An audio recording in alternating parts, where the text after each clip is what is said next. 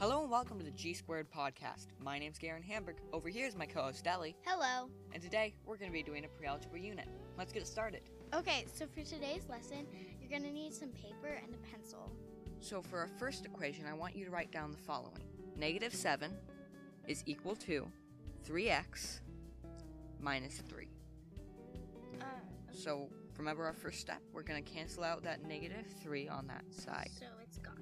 And then you need to add 3 to the negative 7. because that's the inverse operation. But I always forget when you're adding a positive to a negative, does it go uh, forwards where it would become a negative 8, or does it go backwards where it would become a negative 6?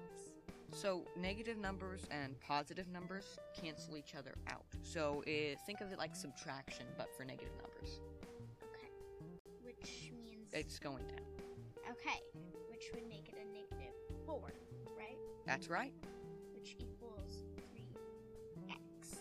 So now we need to do our next step, which is still division. So we divide that. x divided by 3 Good. And now we need to mirror it to the other side. So negative 4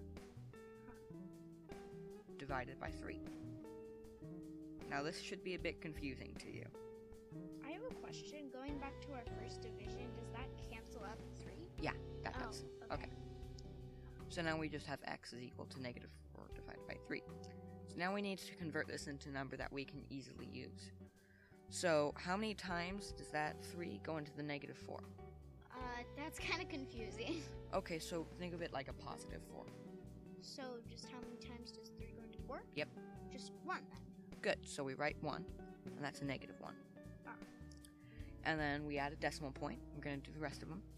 Now, 3, eh, so the one third that we have is kind of confusing.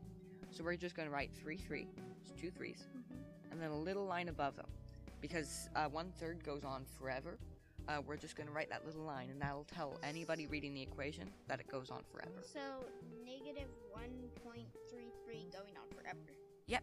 okay so what do we do with this So now that we have this number, we're going to put it back into our equation.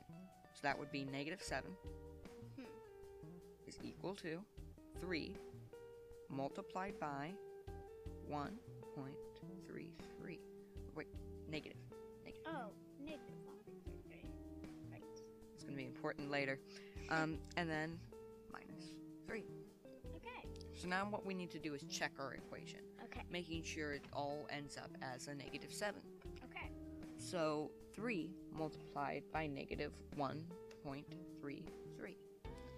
So let's start off with multiplying that 3 by that last 0.33. so That would be three times point three three. 1.33 Oh. negative. Three. Okay. So multiply that 3 by that other 3 at the very end, Uh, okay. Which is and then do that for the next 3, nine. and then do that for the 1. Uh, how would you multiply a positive by a negative? Just just write it down. Just write it down. So three times one is Three.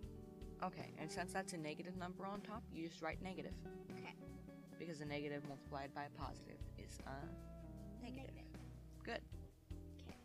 So now that we have that written down, we can uh, subtract the three from it What So- do you mean subtract the three? uh, from our out from outside the parentheses. We still have that minus three. Oh.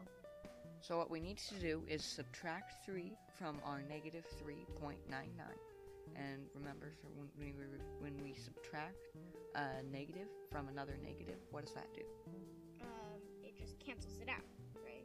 No, Oh. that would be kind of like um, adding a positive to a negative. Oh. We're at, we're subtracting a negative from a negative. So remember back when you were asking how, if it goes up or down. Yeah.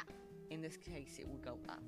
So it would become a, a six, negative six. Close. Oh. because we have that 0.99, round that up And would It be would become a negative seven. yeah. So there we go. We just checked our math and made sure it worked. So our full equation is negative seven equals three times one point negative. I know it's kind of hard Oh. to read. when Sorry. you write it down. Uh, minus three. Yeah, there you go. You solved There one. it is. So now that we've done that, I think it should be time to do our classic G squared outro. You ready? Yeah. Bye.